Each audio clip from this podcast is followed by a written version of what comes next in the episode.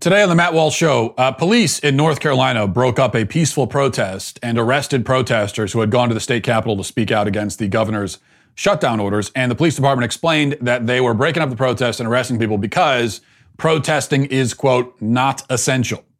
I very much disagree with that. And I think there's a discussion we need to have about this, this word essential and what does it mean exactly and who has the authority really to decide what's essential and what isn't.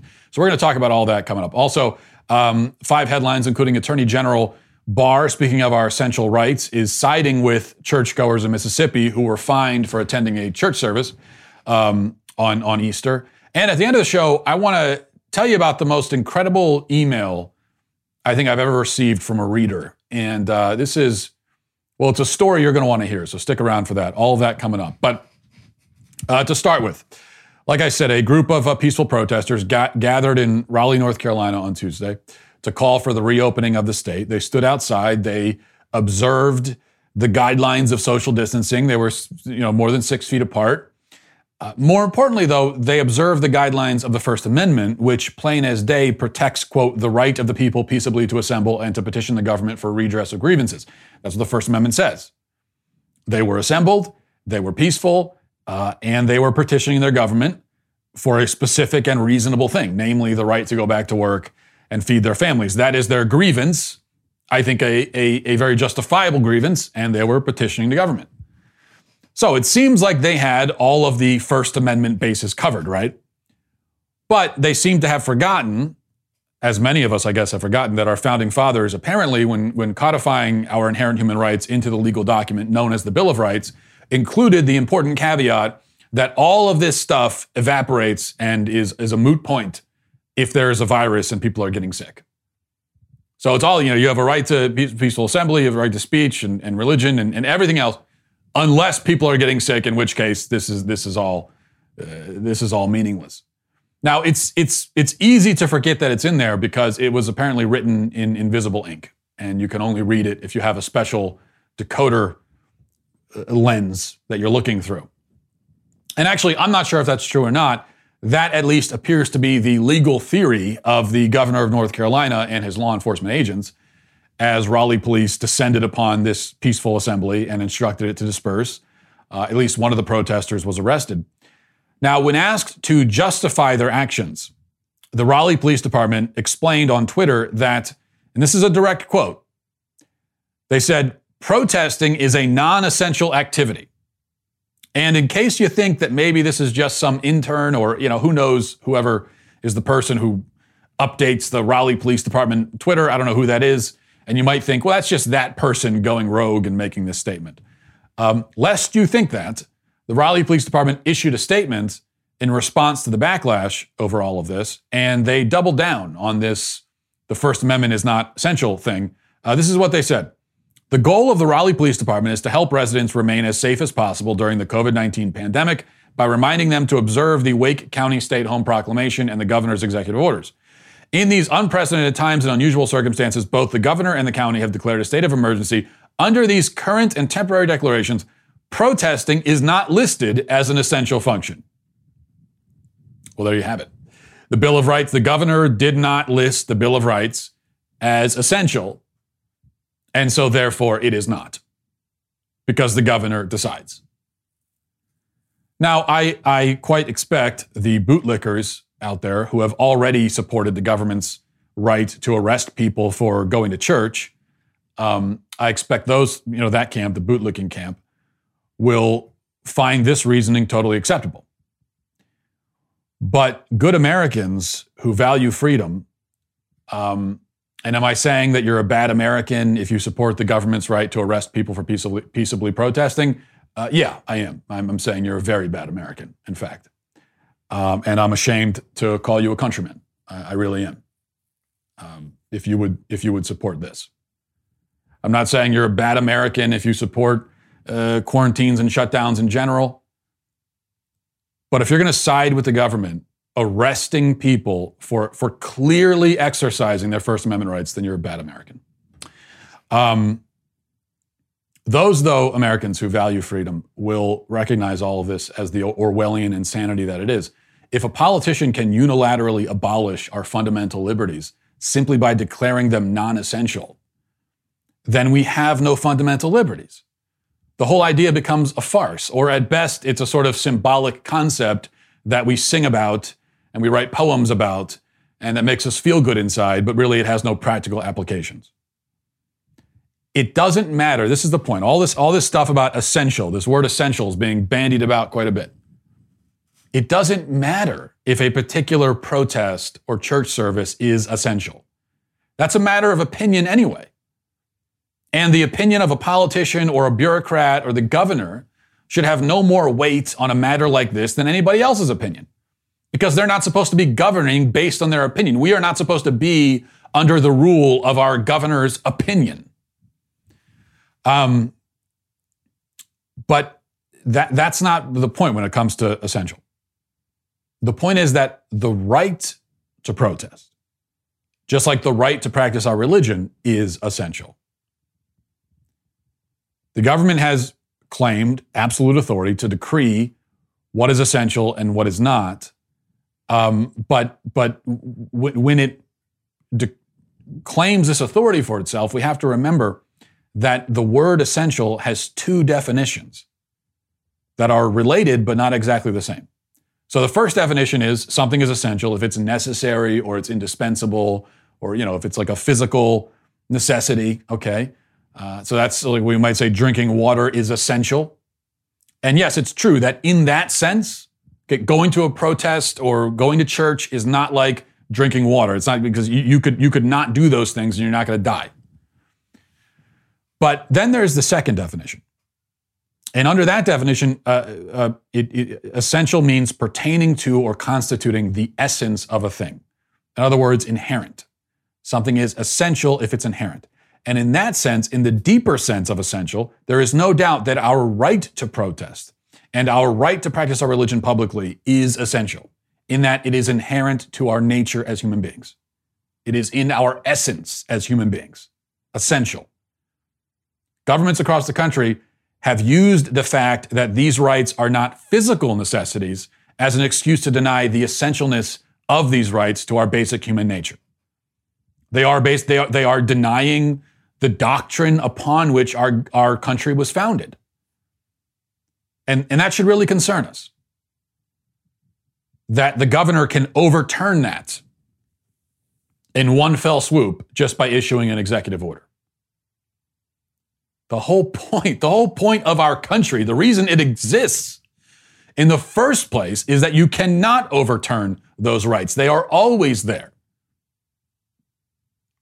And they're always essential.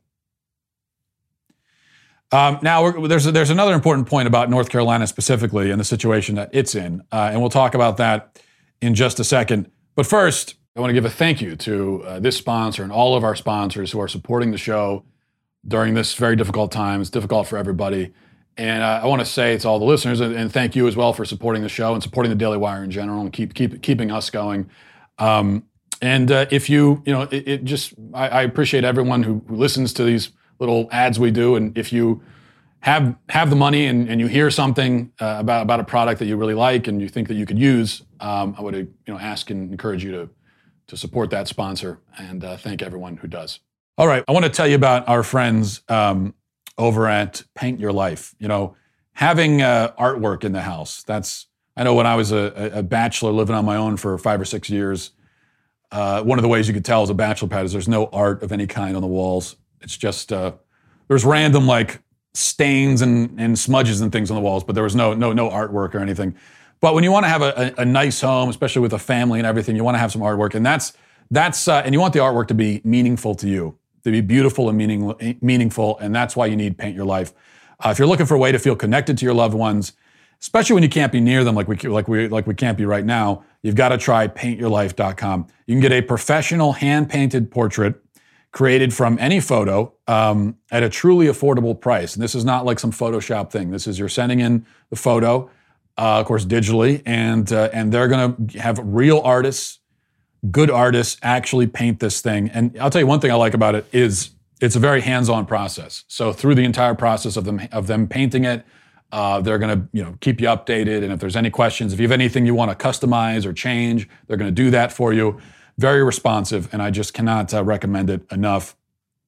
Right now is a limited time offer. You get 30% off your painting. That's right, 30% off of, of an already affordable price. Plus, you get free shipping. So to get this special offer, text the word Matt to 64,000. That's Matt, M A T T, to 64,000. All right. One other uh, point about North Carolina as they're as they're uh, you know trying to overturn the First Amendment. North Carolina has 5,000 confirmed cases of coronavirus and uh, a little over 400 hospitalizations. That's in a state of 10 million people spread out over 100 counties. So it's it's and its coronavirus death toll is uh, as of yesterday was 108. So you're talking about an average of slightly more than one death per county. Now, those numbers equal a sad situation uh, and a serious situation, but they do not equal a cataclysmic emergency. North Carolina, like most of the states in the Union, has never had a coronavirus emergency. And even if an emergency could justify the suspension of our fundamental human rights, which it can't, in my view, but even if it could, this for North Carolina would not be such an emergency. So, what the governor is doing is exploiting the virus and the fear that it generates to seize unprecedented power. And this is what we're seeing across the country. And uh, we absolutely should not stand for it. All right, let's go on to uh, headlines. Number one, as mentioned before, headline from uh, The Hill says uh, uh, Attorney General Barr says government may not impose special restrictions on religious gatherings.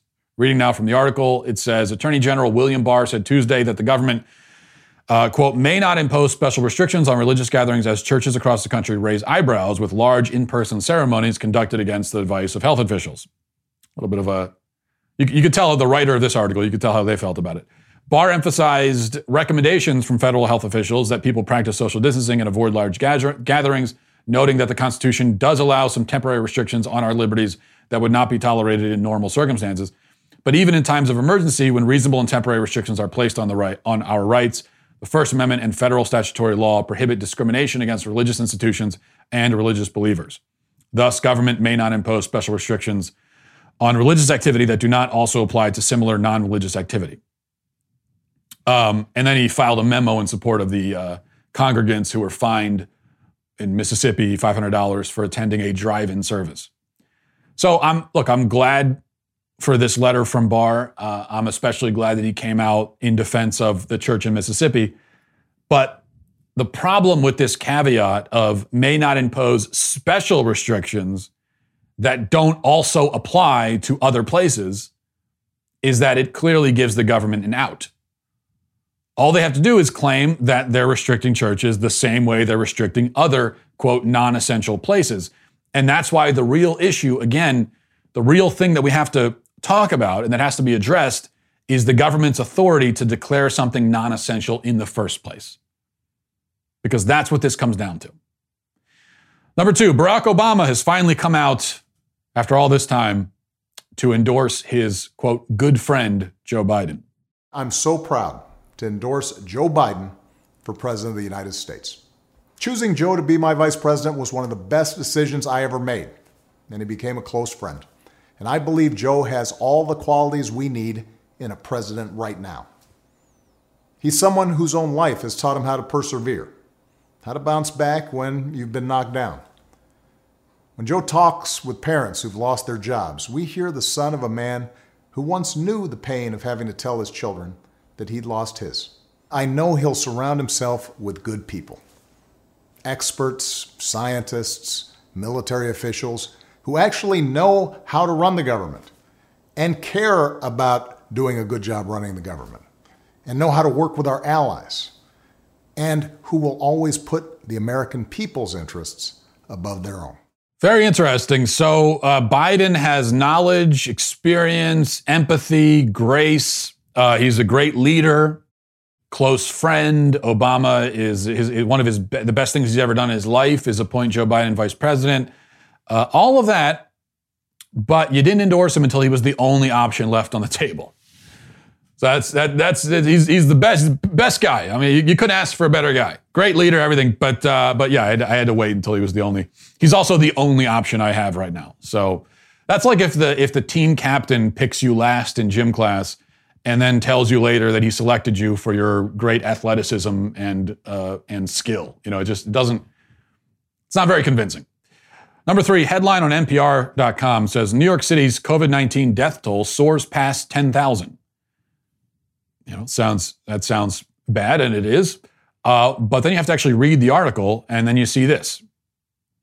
New York City has drastically increased its estimate of the number of people killed by COVID 19 to include probable victims who were not tested. The new number is 10,367. Uh, it continues for weeks. Firefighters and paramedics have been recording a massive spike in deaths at home around New York City. The deceased were presumed to be victims of the coronavirus, but were never tested. Now, city officials have recalculated the toll that the virus has taken and reached a staggering number, adding nearly 4,000 to the total. So, what they're telling us is that they reached this uh, this staggering toll because they they're adding in people who did not test positive for coronavirus. They're just assuming that these people died of coronavirus. Okay. But but we're still told, you know, you, you can't claim that they're that they are artificially inflating the death toll. If you claim that, you're a horrible person, you're a conspiracy monger, right? Even though they're telling us pretty much that's exactly what they're doing. And on the basis that, you know, they say paramedics have recorded a massive spike in deaths at home around New York City.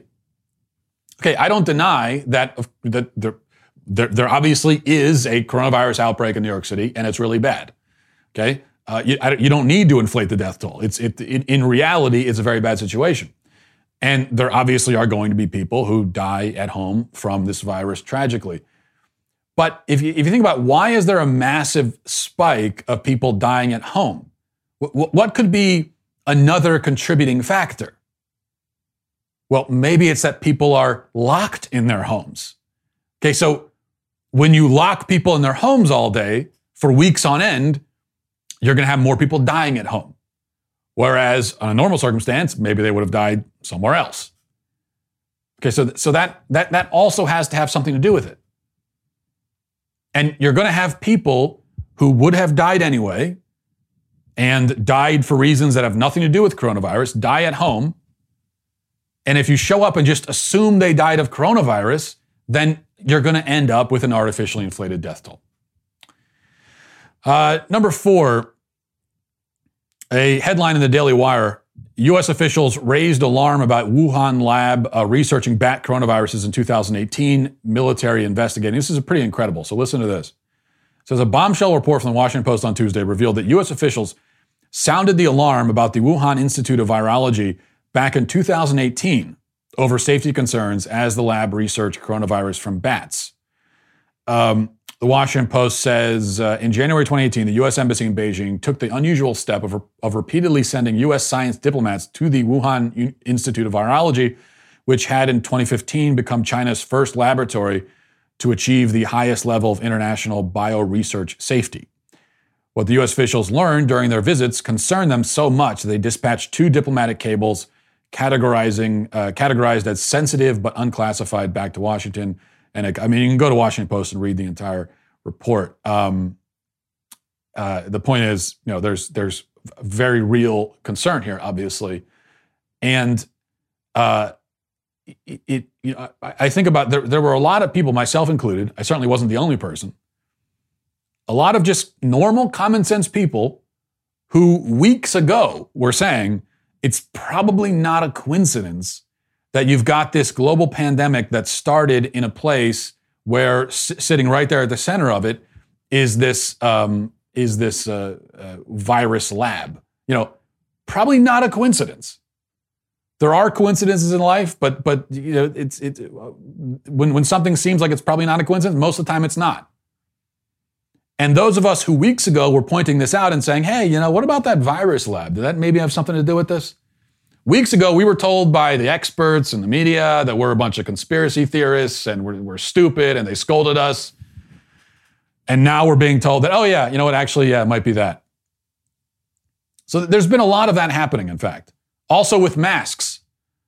You think back a month ago, uh, there were people, just common sense, normal people, buying masks and, and, and saying maybe we should wear masks.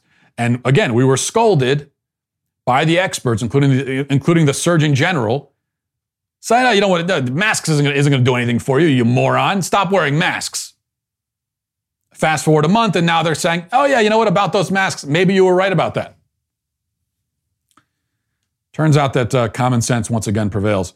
Before we move on to the last headline, I want to tell you about our friends over at Duke Cannon. Uh, maybe you've had this experience as a man looking for body washes, and so many of the body washes that you find at the store are very disappointing. They're just sort of thin and watery, flowery, feminine. You know, it's just it's it's not what you need as a man when it comes to you need a manly body wash. Luckily enough, there's a new product from Duke Cannon Supply Company called Thick. Thick is three times thicker than common body washes. It's the high viscosity. I don't even know what high viscosity means, but it sounds good. It's the high viscosity alternative to watching your money run down the shower drain. Thick comes in a big old container. You crack it open like a like a like a can of beer, like you crack open a can of beer in the shower. I know I have a beer in the shower every morning. It's, it's how I get it's how I get things going in the morning. Uh, Duke Cannon thick high viscosity body wash comes in four distinctly masculine scents. There's the scent of accomplishment, the scent of naval supremacy. We all know that scent when we smell it. Old glory and productivity. Nothing like the smell of productivity, especially with all these shutdowns happening. There's not a lot of productivity. So you if you can't be productive, you at least want to smell productive. Thick is made with plant-based thickeners for superior lather, so you're not going to need that uh, that uh, whatever that puffy thing is in the shower, the loofah anymore. You're not going to need that. Visit DukeCannon.com and use the uh, promo code Walsh for 15% off your entire order. Free shipping with orders over $35. A range of Duke Cannon men's premium products are also available available at your local Target. All right, finally, um, there's an article in 538 making the rounds today. It attempts to explain and justify why the world shut down for coronavirus, but, and this is a question, again, speaking of common sense things, a lot of common sense people have been asking. We, we, we shut down for coronavirus. We didn't shut down for Ebola, SARS, swine flu. There's been a lot of, there, there have been many different outbreaks that have happened in modern times recently. Uh, and we didn't shut down for those. Now, this article in uh, 538, written by Kaleigh Rogers, tries to explain that. And basically, to summarize her argument, she says that the other diseases were either not as contagious, like Ebola, uh, which is extremely deadly, but, but, but harder to contract, or not as deadly, like uh, the swine flu. And that's why she argues the shutdowns make sense for coronavirus, but they uh, wouldn't have made sense for these other things. But I want to go to the, because there, there's a problem with the logic here, I think. I want to go to the section on the swine flu in this article. And here's what she writes. In the spring of 2009, a new version of the H1N1 influenza virus, um, the virus that uh, caused the 1918 Spanish flu pandemic, emerged and began to spread rapidly. The swine flu has killed anywhere from 151,000 people to 575,000 people worldwide since 2009, according to the CDC, and uh, may have infected over a billion people. The swine flu spreads easily person to person, just like COVID 19, and possibly even from people who were pre symptomatic. Um, uh, goes on and says, So, why didn't the swine flu overwhelm our healthcare systems? The main difference is that it ended up being a much milder and less deadly infection. There are a range of estimates, uh, estimated case fatality rates for swine flu, but even the highest, less than 0.1%, is much lower than the current estimates for COVID 19. And then it quotes uh, Fauci, who says that the fatality rate was quite low, and that's why it didn't get the same kind of response. All right. But up to half a million people dying from a virus is still a lot, isn't it? I mean, you're talking about half a million people. Um, and he, he, here's the problem most of the rhetoric that's used to justify the shutdowns centers around the value of human life and how we have to make sacrifices to save people. And um, and uh, you know we can't we can't uh, sacrifice the elderly and, and and people with pre-existing conditions and so on. And people are more important than money and all this kind of stuff. Which, of course, I agree with all of that. You, you can agree with all of that that life is is is is is inherently valuable and people are more important than money and all. Um, we shouldn't be sacrificed. You know, we, you can agree with that and still think that the shutdowns are the wrong move. But that's the argument for the most part. We've all heard this stuff a million times. And not just on Facebook and in Twitter comments, but from the actual government officials who are instituting these policies. They're the ones who are offering this as a reason that we got to save human life, human life is valuable, so on and so on and so forth. All of that, all of it, would clearly apply to the 5,000, uh, or rather 500,000 people who died from the swine flu. So you could say all you want that fewer people will die from this, or fewer people will die from the swine flu than, than will die from the coronavirus.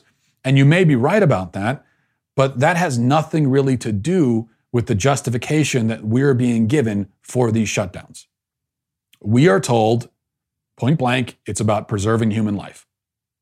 And if that's what it's about, then you have to explain why, you know, yes, 500,000 people, may be fewer people than will ultimately die from coronavirus or could have died or whatever. I don't know if that's true or not, but I'll grant it for the sake of argument. Yet, that's still 500,000 people. And so if we're doing shutdowns to save lives, why not those people? And if you're saying that 500,000 people is not enough, if that's not enough of a death toll to justify a shutdown, where is your uh, line? And, and, and you have to be able to explain that. Now, let's go to your daily uh, cancellation. But before we do that, um, I want to give you a word from our good friends over at the Daily Wire. Uh, the Daily Wire, I, I, want to tell you about this deal. And if you haven't heard about this deal yet, you need to hear about it. When you become a Daily Wire Insider Plus or All Access member, uh, right now, this isn't how usually. Usually, you become a member, you get the uh, you get the leftist tears tumbler, right? You get one tumbler. Well, if, if you become a member right now, you get not one but two of our highly coveted leftist tears tumblers. Um, and uh, I mean, if if you know, look, I got one tumbler, and it changed my life completely, forever. I was never the same again. And that's and this is what you hear from everybody who gets this tumbler. They all talk about the way that it changed their life and made their life worth living in a way that it wasn't before.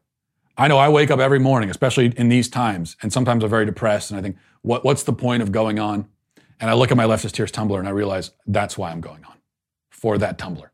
Okay, this is not an exaggeration. This I've heard this not just from I've heard, I've heard this from many people. If if one tumbler can give your life meaning in this way, imagine what two tumblers can do. That's all I'm saying. So become a, a Daily Wire Insider Plus or All Access member, and you get 10% off with coupon code Walsh. Plus, you get the uh, you get that uh, you get the two tumblers as well. So you want to make sure you go ahead and do that. All right. Today we're going to cancel all of the media outlets, all of them, who have been publishing headlines like this from Al Jazeera. Headline is Dozens buried in New York mass grave as coronavirus deaths surge. So, dozens buried in a mass grave in New York. Uh, and then it continues New York is burying some of its dead in a mass grave as its daily coronavirus death toll reaches grim new records. And every major outlet that I've seen has reported on these mass graves. And they do it with the kind of sensational rhetoric that, you know, and, and tone that you might expect, and that on the surface seems justified. I mean, they're using mass graves now. That's how bad it's gotten. The problem, though, is that these mass graves are not new. New York has been burying people in this mass grave since the 19th century. In fact, they think over a million bodies have been buried there over the last century plus. And, and not all from the coronavirus, of course. Now, it's true that they're putting more people than usual in these mass graves. Uh, we don't know how many of them are from the coronavirus epidemic, but uh, probably a, a certain portion of them are. You know, it stands to reason. But that means the real headline should read like this more people than usual being buried in New York's century old mass grave site. Some of them might have died from the coronavirus. That's what the real headline is. It would be an accurate headline. But it doesn't have the same kind of sensationalist flair to it. So instead, they just report that people are being buried in mass graves. And I think the reason I, I, I want to point to this is um, first of all, just to clarify, if you've seen these headlines, I know a lot of people, I've seen these, these stories being passed around online and uh, it's it's very startling, of course. But just to just to give you the perspective on it. Also, I think it's a good lesson in how um, the media manipulates, and it shows why I don't really like the term fake news. You know, and I, I don't use it that often because the term fake news I think misses the point. Is it fake news that people are being buried in mass graves in New York? No, not at all. It's not fake news. People are being buried in mass graves. Um, is it fake news that some of the dead are probably coronavirus fatalities? No, probably not. So uh, the, the fake news, quote unquote, comes from the emphasis and the lack of context and the sensationalist framing on it. And it comes in the, the facts they decide not to report or not to emphasize or not to put in the headline versus the facts that they do put in the headline. That's where it comes from. And it still gives the media this plausible deniability. It can always deny the fake news charge on the basis that what it's reporting is technically true. Yet it is misleading the public and it's intentionally misleading. And, and, and they know that's what they're doing. But they're not misleading the public by literally making up fake stories out of whole cloth. The way people talk about fake news from the media, it's like they it's it's like it's like people think the media just invents stories. Like you've got a reporter sitting in his house making up a story as if he's writing a fiction story. And that might happen sometimes, but vast majority of the time, that's not what they're doing. And it's important for us to realize this so that we can detect the quote unquote fake news when we see it.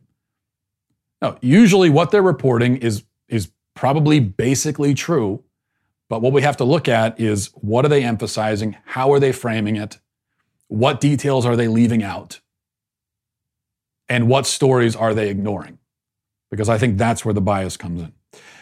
All right, finally, um, something a little different today. Usually, this is where I would read uh, some emails from listeners.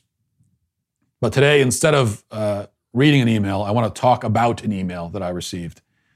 And I'm not going to read it because it has a lot of personal information um, that I, I, don't feel comfortable reading. But I, I do have permission, at least, to talk about the email. So, and that's good because it's it's honestly the most incredible email I've ever gotten from a reader, and that's not an exaggeration. So, for context, uh, we have to go back five years. Five years ago, I wrote an article. Um, I was writing for the Blaze at the time, and the article that I wrote addressed it was addressed to and directed to a woman who had posted a goodbye letter to the child that she was going to abort the following day. And from what I remember, she posted it on Reddit, I think. And uh, I still I, I still remember this seeing this, and it was very disturbing. You know, this woman uh, wrote this letter to her child she was going to kill, uh, saying, you know, c- calling the child a little one, and, and, and saying how much she loves the child, and explaining why she has to go through with the abortion. And I wrote my article to her, uh, pleading with her not to destroy her child. And because I figured that by, by posting this online as she had done, she must have been at least partially at some level hoping that someone would talk her out of it because that's the only reason why you would post something like that. If you're very confident in what you're going to do, you're not going to write this bizarre open letter to your child, who of course is never going to read it, and post it online. Um, so I, I uh, figured she was looking for someone to talk her out of it, and so I tried to do that. I have no idea if I succeeded. I, never heard from the woman. Chances are she probably never even saw what I wrote. And I knew that when I wrote it. Not many people did see what I wrote. The, the post sort of faded into oblivion after getting just a few clicks, which was fine, of course, because I didn't write it for clicks. And, and I, I did write it specifically to one person who I knew would probably not see it. And so, you know, but it was worth a shot. Anyway, fast forward five years. Um, two nights ago, I got an email. Actually, it was a message on Twitter, direct message, from a woman, a different woman, who had uh, quite a powerful story to tell, I thought. And I can only sum it up. But she told me that she read my article when I posted it five years ago. And uh, she had been wanting to write to me for these past five years to tell me about this. And finally, she decided to. She read the article after she had just gone to Planned Parenthood and taken an abortion pill. So she had made the decision to abort her child and had begun the process of going through with it. And I think with the abortion pill, it's usually uh, multiple doses you have to take. So she had taken one dose at least. After making that decision, she was at home that night and she was on the internet. And uh, she, she said that she was kind of scrolling through the internet, looking for something. She didn't know exactly what she was looking for, but she was just scrolling and, and, and was distraught. She saw my article, she read it. Uh, she was feeling profound regret and, and sadness and guilt and a million emotions that I can't even fathom. Yet she read the whole thing multiple times, she said, and she began to really mourn the loss of her child. I mean, deeply mourn, again, in a way that I mean, just going through something emotionally that I, that I personally cannot even fathom. And then she saw an ad pop up for abortion pill reversal. Long story short, her daughter turns uh, five this year. My point in, in, telling you this, first of all, is that it's just an incredible story, I think. And also, I want to acknowledge uh, the, the courage of this woman. I mean, most people, myself included, you know, we can't bear to read things or listen to perspectives that we simply disagree with, right? If we have a differing opinion, we often don't have the fortitude to, to hear someone out who disagrees with us. We don't even have the courage to do that. So imagine the kind of courage it must require if you can put yourself in this woman's shoes after she'd already made the choice to get the abortion and she had gone through with it and she thought that it was a done deal, it was irreversible. Um, and yet to listen to the other perspective and to be willing to confront her own decisions and think critically about them and to be honest with herself. That's the other thing we're all very good at doing is lying to ourselves, especially to justify the things we've already done. But she didn't do that. And I think that that, that just requires courage, um, unlike what most people demonstrate in their lives. Uh, which, by the way, reversing an abortion pill, that's my other point in bringing this up. Reversing an abortion pill is possible. Um, it's by no means a surefire bet. It's uh, and it's a somewhat involved process. Mostly, it means taking, as far as I am aware, it means taking progesterone, multiple doses. She told me that she had to go on bed rest for several days, just hoping, hoping that would work, and it did. Um, but you have to really be committed to reversing it and to saving your baby, which she was. So, and she now has three kids. Uh, she's married. She has since married the, the father of her children, and they have a happy family. She sent me a, a family picture. Beautiful kids, beautiful family, happy ending. Um, I don't think for a minute that I played a, a central role in all of this. I think it was her love for her child and her courage and her listening to God's calling on her heart. Uh, God, I think, moved her to go online, search for something. She didn't know what. Uh, she found the article and then, most importantly, she, she saw the ad. And um, so this is really a story about her and, and God and, and her child.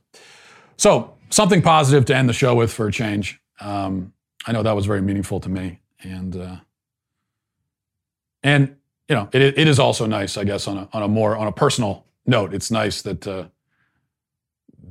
you know, I've been doing this for a long time, putting a lot of content out there, and almost all of it is forgotten 10 seconds later, including by myself. So to, to, to know that at least one thing made a difference for one family is uh, special to me. So there we go. There's my, there's my happy, sappy ending. I won't make a habit of it, I promise.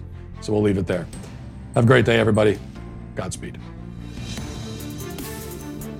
If you enjoyed this episode, don't forget to subscribe. And if you want to help spread the word, please give us a five star review. Tell your friends to subscribe as well. We're available on Apple Podcasts, Spotify, wherever you listen to podcasts, we're there. Also, be sure to check out the other Daily Wire podcasts, including The Ben Shapiro Show, Michael Knowles Show, and The Andrew Klavan Show.